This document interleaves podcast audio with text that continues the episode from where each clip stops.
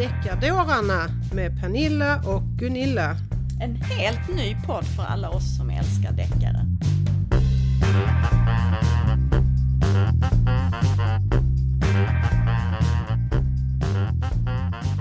Hej och välkomna till Deckardårarna. I det här premiäravsnittet ska vi sammanfatta deckaråret 2019 och presentera våra favoriter av året som gick.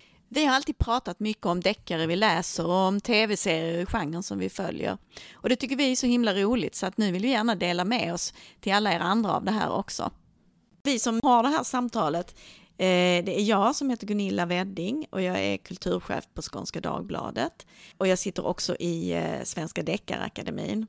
Och på skånskan är jag då deckarkritiker och gör en hel del intervjuer med deckarförfattare också. Och i Svenska Deckarakademin är jag bland annat med om att ta fram eh, pris till bästa svenska deckare och bästa översatta deckare. Och jag, Pernilla Ekdahl, jag är kultur och nöjesredaktör på Norra Skåne. På halvtid jobbar jag som kriminalreporter på samma tidning. Eh, och i den rollen pratar jag mycket med poliser, läser förundersökningar, går på rättegångar. Eh, och i min andra roll som kultur och nöjesredaktör eh, pratar jag med författare, jag intervjuar deckarförfattare och jag läser mer som en, som en allmän läsare. Som en vanlig läsare. Som, som en vanlig läsare. Men vi tänkte i alla fall att eftersom det här är första avsnittet av våra nya Deckardora-podd så tänkte vi att det passar bra att sammanfatta 2019 som deckarår, både framförallt böcker men också kanske lite vad vi har sett på i tv-serieväg och sådär. Mm. Och vad tycker du då Gunilla? Var 2019 ett bra deckarår? Ja, men jag tycker faktiskt att det var ett riktigt bra deckarår så här när jag tänker på det i efterhand. Och framförallt var det många, många bra svenska deckare tycker jag. Både några nya som dök upp men också författare som har varit med ett tag som kom med någonting nytt eller annorlunda och så. Så ja, det skulle jag nog vilja säga. Och sen läser jag ju ganska mycket översatta deckare också eftersom jag sitter i just den jurygruppen. Och där var det kanske lite klenare i så fall. Så Sverige var bättre i år? Ja, det tycker jag nog. Ja. Lite opartiskt sådär. Ja, mm. och den som eh, Svenska Deckarakademin utsåg till årets bästa svenska deckare det var ju Camilla Grebes Skuggjägaren som ju faktiskt är min personliga favorit för året också. Alltså jag tyckte ju att den var jättebra också. Det säger jag inte bara för att eh, jag sitter i Deckarakademin som prisar den, utan för jag, jag tyckte om Camilla Grebe jättelänge. Men här, eh, här blev det liksom extra, extra bra. och Det handlar nog mycket om deckare ska ju vara bra i grunden för det som deckare är. Det ska vara en bra intrig, en bra gåta och det ska vara spänning. Men det ska gärna vara något mer, något extra. Framförallt när man läser mycket så vill man kanske ändå att det ska sticka ut lite. Och här i Skuggjägaren så har Camilla Grebe skrivit vi, ska väl berätta, vi kan väl berätta lite vad den Men handlar det om. Vi, det får vi göra, för det är ju många som kanske har läsningen framför sig mm. som kanske vill veta lite mer om vad den handlar om. Lyxigt för dem säger jag bara i så mm. fall. Eh, men det här är en, kan man säga, seriemördarutredning som pågår över 70 år. Så att när det inleds med ett mord på 40-talet, om jag nu minns rätt årtal och så, eh, och sen följer, följer, man, följer man den här utredningen ända in i nutid. Men vad som gör det extra spännande är då också att det finns ett historieperspektiv där man får följa också hur det är att vara kvinnlig polis under den här perioden. Hur det, hur det förändras från att de inte ens får kalla sig poliser och hur de har uniformer med kjolar och hur de får stå ut med en sexism som verkar helt sanslös när man, när man läser om det så här. Och samtidigt så knyter ju Camilla Grebe så snyggt ihop det här med sina tidigare böcker som är en slags löst sammanhållen serie där man följer ungefär samma personer. Och de personerna kommer in i nutidsavsnittet också. Och det tycker jag är ganska intressant, för för mig var Camilla Grebe en ny bekantskap och ibland kan man känna att deckare kommer ofta i serier och har man då missat starten så kan det känna, det kan finnas ett visst motstånd att börja för man är rädd för att jag kanske inte hänger med eller får mm. ut allt vad jag vill av boken. Eh, så upplevde jag inte alls med Camilla Grebe. Jag hade inga problem att, att följa, följa storyn och följa karaktärerna. Det den däremot gjorde var ju att den lockade ju till en fortsatt läsning. Jag vill, jag vill gå tillbaka och läsa hennes mm. tidigare böcker. Och så kan det också fungera. Och det är ju bra när det är på det sättet. När jag säger löst sammanhållen serie så menar jag liksom att man följer inte exakt en och samma huvudperson lika mycket utan det är mer ett, ett persongalleri. Lite som som irländska Tana French också gör med sin Dublin Murder Squad-serie. Att där, det är lite som en stafettpinne, att i en bok så följer man en person och sen så är det kanske någon som är biperson som kliver fram som huvudperson. Och lite så fungerar Camilla Grebe också. Du pratade innan om också just det viktiga i det här att det är ett ämne som engagerar, det här med, med svenska poliser och sexism och rasism. Och så har det ju varit med hennes med de tidigare böcker i serien också. Älskaren från huvudkontoret, Husdjuret och Dvalan heter de om jag nu minns titlarna exakt. Mm. Och där handlar det bland annat om rasism och fördomar i en liten ort. Det handlar om, om näthat och sociala medier och så. så att... Det var faktiskt någonting jag intervjuade Camilla Grebe och hon pratade just om detta att för henne var det viktigt att även knyta an till något aktuellt samhällstema eller samhällsfenomen. Eh, och, och, i det här fallet då eh, kvinno, kvinnohistoria. Mm. Så det är ett stycke kvinnohistoria vi får också icke att förglömma det viktigaste av allt. Det är ju en väldigt spännande deckargåta. Oerhört spännande och som faktiskt liksom håller att följa över 70 år. Det låter ganska sanslöst. Men så vet jag att du fastnade mycket för språket också, eller hennes sätt att berätta som också sticker ut lite kan man ju säga. Ja, det tyckte jag var intressant för plötsligt i boken så pratar huvudpersonen direkt till mig. Hon bryter den fjärde väggen på ett sätt som är både oväntat och väldigt intressant och hon mm. gör det väldigt bra.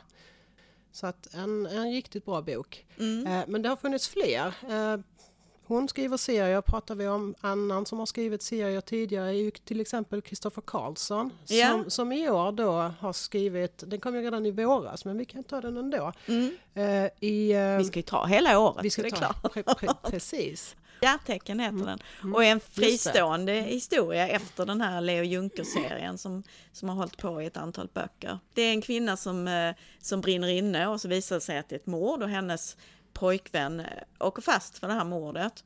Eh, den här pojkvännen har en, bro, en systerson som heter Isak som är i tioårsåldern tror jag när det här mordet sker. Och så får man följa Isak från 94 och fram i nutid och också en av de utredande poliserna som heter Vidar. Och hur det här, hur det här mordet och utredningen påverkar dem på olika sätt. Och det handlar ju mycket om, Kristoffer Karlsson är ju kriminolog och det här handlar ju mycket om både samhällets fördomar men också någon slags, Isak får ju någon slags känsla av att han är förutbestämd att det ska gå illa för honom också eftersom det finns i släkten på något sätt. Så det är många intressanta diskussioner. Mm. Och så utgår ju allt från ett litet halländskt samhälle som heter Marbäck där Kristoffer Karlsson själv har vuxit upp också. Så det är verkligen en sån här småstadsskildring, uppväxtskildring och, och samtidigt en spännande deckargåta också. Kristoffer Karlsson är också en sån som har sånt bra språk som liksom flyter på och som fastnar och han är bra på att fånga personer, både Isak och Vidar och människorna runt om. Och vi hade ju honom som gäst på Bokens dag, vi arrangerar ju Bokens dag, Norra Skåne och Skånska Dagbladet varje år också. Det var ju väldigt spännande att höra honom prata om den här och hur, hur personligt och viktigt det hade varit för honom att skriva och hur kanske, eller skriva just den här historien och hur det han har gjort innan kanske har lett fram emot att våga vara mer personlig och använda sin egen uppväxtbakgrund och så. Och det har ju gjort också att det känns väl som det här är, han har skrivit jättemånga bra böcker. Inte minst när han började fallet Vincent Franke och den enögda kaninen. Men den här känns ganska speciell tänker jag. Mm. Om vi fortsätter med det här med serier eller inte serier Eh, så finns det ju en deckarförfattare som heter Maria Adolfsson som kom med sin andra bok i år som heter Stormvarning då. Och det är en serie som hon har förlagt till någonting som heter Doggerland som inte finns. Hon gör liksom som Håkan Nesser, att hon har skapat eh, en egen värld. Och den här ligger liksom någonstans ute i vattnet mellan eh, Europa och Storbritannien och och samhället lånar liksom drag av både Norden och av Storbritannien. Så det blir som en slags mix av, av nordiska deckare och, och eh, brittiska deckare kan man säga. Och så har hon en huvudperson då som heter Karen Eiken Hornby. Och i den här stormvarning som då är årets, årets deckare så hamnar hon på den nordligaste ön. Uh, och där inträffade ett mord och så är det kopplingar till både mc-gäng och whiskydestillerier. Och hon är jätteskicklig på att skapa stämningar och man tror verkligen att det här Doggerland finns. Henne har jag inte läst. Däremot så läser jag ju gärna, har ju följt Roslund Hellström genom åren. Eh, ja. Och nu när Anders Roslund, han kom med sin andra eh, roman på egen hand Mm. i år, Ja må hon leva. Och det är också en, en, också en väldigt bra bok. Mm. Och det, är också det går också tillbaka i historien. Där det handlar om en hel familj som blir utplånad för, eh, vad är det, 20-talet år tillbaka. Mm. Det är Evert Gräns som är Roslunds Precis. huvudperson. Precis. Som liksom minns ett gammalt, eller får liksom återkoppla till, till ett gammalt fall. Vad som Det- har gjort Roslund och Hellström så speciella har ju varit också att de, precis som Camilla Grebe delvis, också använder mycket verkligheten. Liksom. Det är någonting i verkligheten som, som engagerar dem. De har skrivit om gatubarn i Sverige till exempel. De har skrivit om, om förortsmiljöer och här i den här nya... Trafficking. Och trafficking också i box 21 ja. Mm. Och här i den här nya så handlar det ju mycket om, om vapenhandel och vapensmuggling men också vad det gör med en människa att växa upp i en, i en våldsam kriminell miljö. Skulle vi nämna kort några utländska favoriter? Som du Ja, haft i alltså jag tänkte faktiskt att jag Eller ville... du har fler svenskar? Ja, vill, jag eh, måste ja. bara lyfta Ja. Mm. fram en debutant, speciellt eftersom vi är i Skåne också. Tina Fränstedt som debuterade med Cold Case Försvunnen i våras, som utspelas i Malmö och på Österlen. Hon knyter an till äkta fall. Ja. Hon utgår från eh, verkligheten. Mm, och fall som hon är ju också kriminaljournalist och fall som kanske har engagerat henne eller som hon inte har kunnat släppa, ofta olösta fall. Och här är det ju både en eh, huvudpersonen är ju en cold case-utredare så att hon håller på med ett gammalt försvinnande men samtidigt så blir det en koppling till, till jakten på en serievåldtäktsman i nutid liksom och så går de här fallen ihop. Jag tycker det är en jättespännande debut, en av årets bästa tycker jag. Och det ska bli väldigt spännande att följa den här serien. Du intervjuade henne för inte så länge sedan på eh, en författarafton. Ja, Hur, vet du någonting om vad hon jobbar på nu? ja Kommer- det vet jag. Kan du jag vet, berätta? ja, jag vet eh, att det kommer en ny bok i mars som heter Cold Case kolon väg 9. Och det fortsätter ju utspela sig i Malmö och på Österlen och med samma huvudpersoner och så. Och det ska finnas koppling till ett aktuellt fall här också. Verkligt fall. Mm. Det låter spännande. Verkligen. Men nu kan vi få lov att gå över Ja. till de översatta då om du... Om du skulle nämna, om du skulle, vilken är din favorit? Vinnaren blev ju då En fördömd man av Jane Harper som utspelar sig i Australien. Och den är fantastiskt bra. Man, man tänker jättemycket på den nu i samband med alla bränder i Australien också. För det här handlar om ett, ett ganska isolerat område där det är, och öppet område där det är enormt varmt och där människor verkligen, människorna som lever där verkligen får liksom tänka, ska man ut och köra bil så måste man ha jättemycket vatten med sig. Man kan liksom inte gå långt, man klarar sig inte långt i den här värmen när det är som varmast. I det här så utspelas ett familjedrama där två bröder hittar sin, sin tredje bror död och det ser ut som han har lämnat sin bil och sen har han helt enkelt dött, dött av värmen då. Och de undrar liksom hur, hur har det kunnat gå till? Han kan ju det här liksom. Vi är specialister på det vi gör, precis som du. Därför försäkrar vi på Swedea bara småföretag, som ditt. För oss är små företag alltid större än stora och vår företagsförsäkring anpassar sig helt efter firmans förutsättningar. Gå in på swedea.se företag och jämför själv.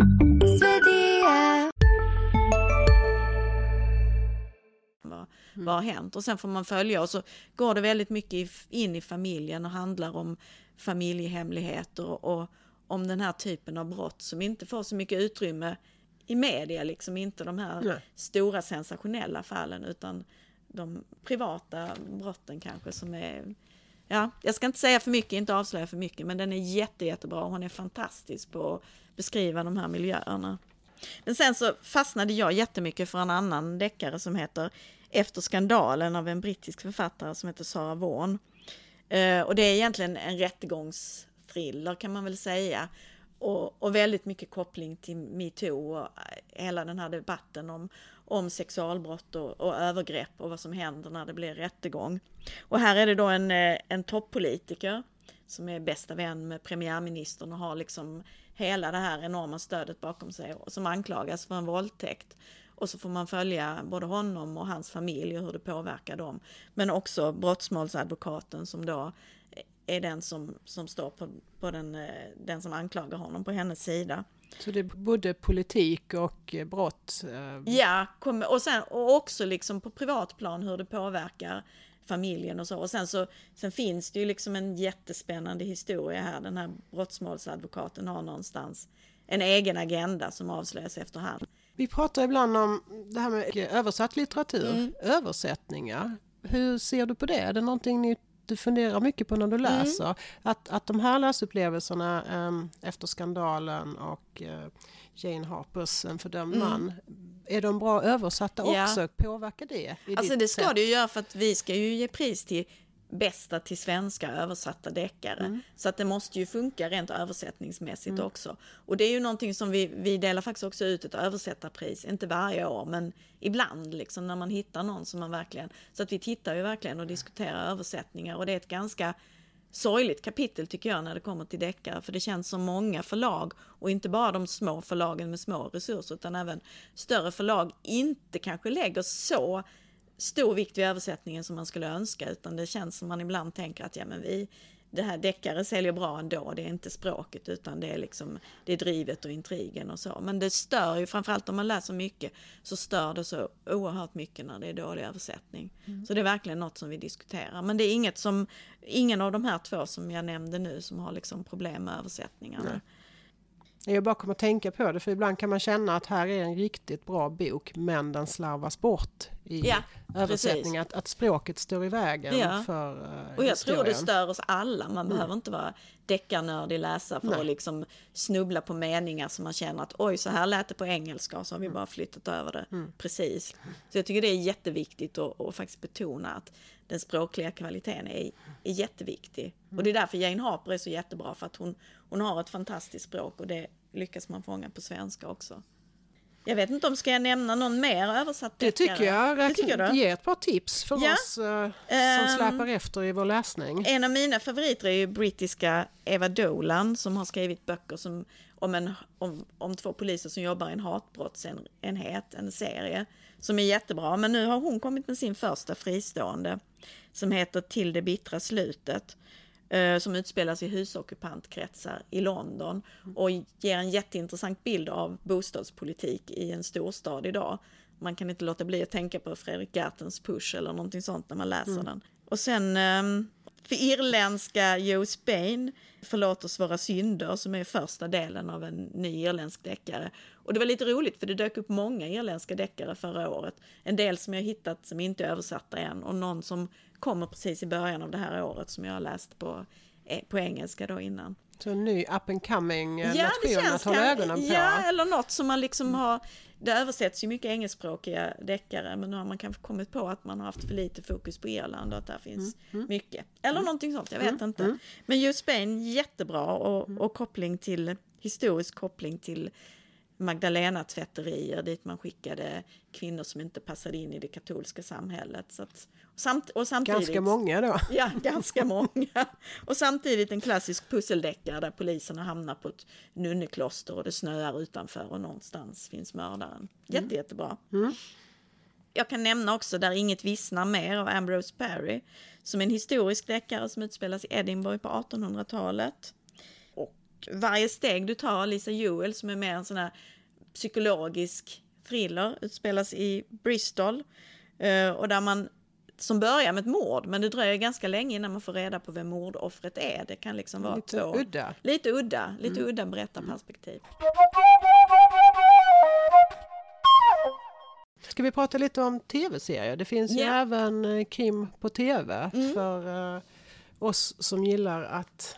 Sitta i soffan. Och, Ja, eller ligga i soffan, det kan man ju göra när man läser också. Ja, det kan man. Men, men eh, där, där tycker jag väl att 2019 det var flera svenska deckare som Mm. kom som tv-serier.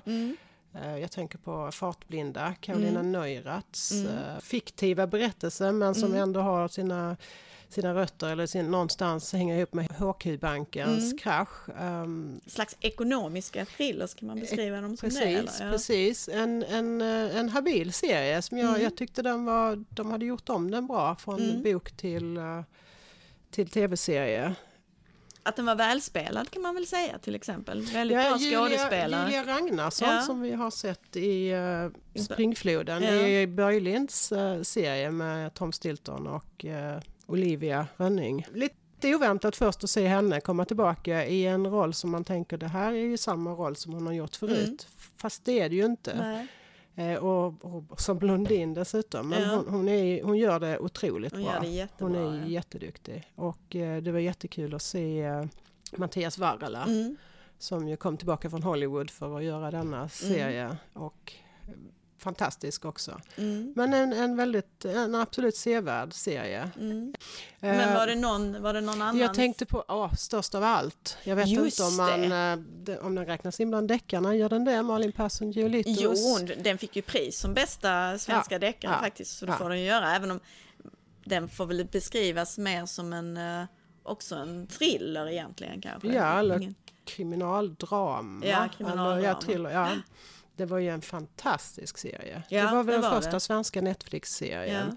Och vilken start. Ehm, Felix Sandman som Ja. jag ju har sett i Melodifestivalen. Det har vi väl alla. Eh, men men jag, jag var lite osäker på, men han var ju lysande. Eh, mycket bra skådisar överlag i den serien. En alldeles underbar Ruben Salmander Mm. som riktigt ärkesvin. Eh, har ni inte sett den så tycker jag absolut ni ska göra den. Och det är så roligt för det var ju en fantastiskt bra bok också som alla läste och alla pratade om. Och då, tänk, då brukar det ju oftast inte bli lika bra när det ska filmatiseras sen. Men här kändes det faktiskt som att det var en filmatisering som gjorde den rättvisa. Ja, så ibland händer det ju Mm. att man får till. För det är ju så när man har läst en bok att man har en bild av hur det ska vara. Och det är Mm. sällan som tv sen skådespelarna kan leva upp. De, de kan ha fel. eh, De ser inte alls ut som man har föreställt Nej, sig. Men nej. jag tycker det här var otroligt bra Ja. gjort. Eh, annat svenskt, om vi tittar på det svenskt på kriminalserier. Innan vi dör, en serie som jag tyckte otroligt mycket om i första säsongen. Mm.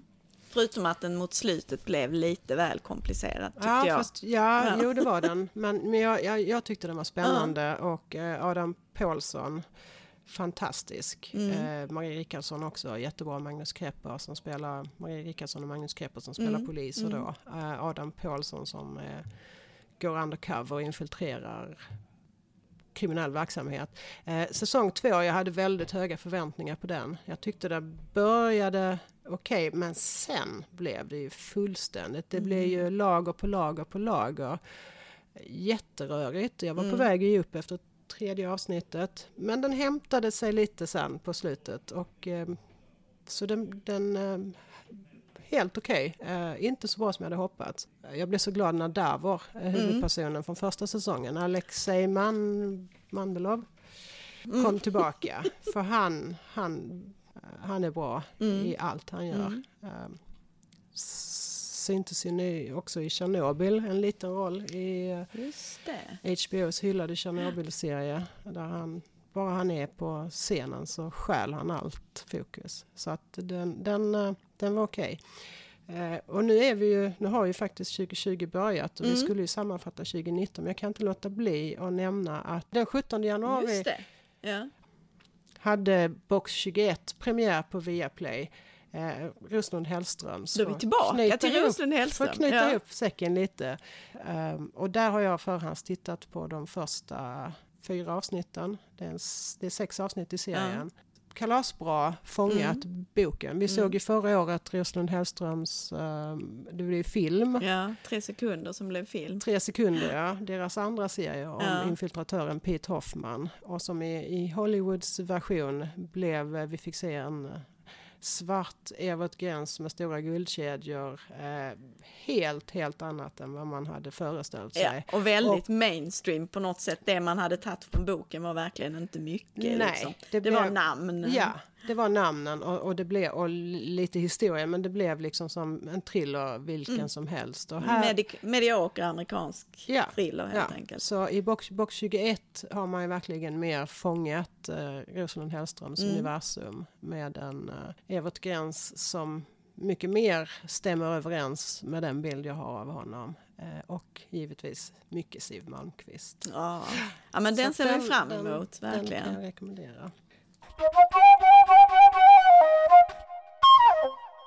Ja, nu har vi pratat jättemycket. Eh, I nästa avsnitt kommer vi titta mer framåt på vad vi har att förvänta oss Mm. av 2020. Tipsa Vad som- lite om kommande böcker och Ja, sånt och, vad vi har hunnit vad läsa. vi längtar efter. Eh, Tills dess, vad, vad läser du just nu? Jo, jag läser precis just nu en eh, nyutkommen deckare som heter Ut ur skuggorna av en skotsk författare, G.R. Halliday, som kom ut i, eh, i England förra året och nu precis har kommit på svenska. Och jag har väl kanske kommit en tredjedel och är inte sådär jätteförtjust än så länge just för det här med översättningar, att den här översättningen inte känns 100%. Men det är en ganska klassisk annars eh, seriemördarhistoria med unga pojkar som försvinner och eh, jakten på mördaren på dem då. Jag ska ge den ett bra tag till så kanske jag återkommer till den längre fram. Och vad läser du för någonting just nu? Ja, alltså på mitt nattduksbord ligger Terapeuten av Helene Flod eh, som visserligen kom förra året men precis vid årsskiftet så vi räknar in den bland de nya. Eh, en spänningsroman som eh, handlar om en ung psykolog och hennes man eh, som håller på att renovera ett hus och som håller på, de går lite vilse i renovering och i tillvaron. Och plötsligt så är mannen försvunnen. Jag har inte kommit jättelångt eh, och det är en sån här, jag är i läsningen där nu att det står och väger. Jag vet inte riktigt vad jag tycker ännu men jag, jag, ger, den, jag ger den en chans till. Då får vi se helt enkelt om du återkommer till den. Och det var väl allt för det här avsnittet, premiäravsnittet. Och vi hoppas att vi hörs snart igen. Och innan dess kan ni om ni vill eh, höra av er med tips eller kommentarer eller beröm eller eh, tvärtom så finns vi på mail, mig och mig når ni på pernilla.ekdalet.nsk.se. Tills vi hörs igen så hoppas vi att ni däckar ner er ordentligt. Ha det bra, hej hej! Hej då!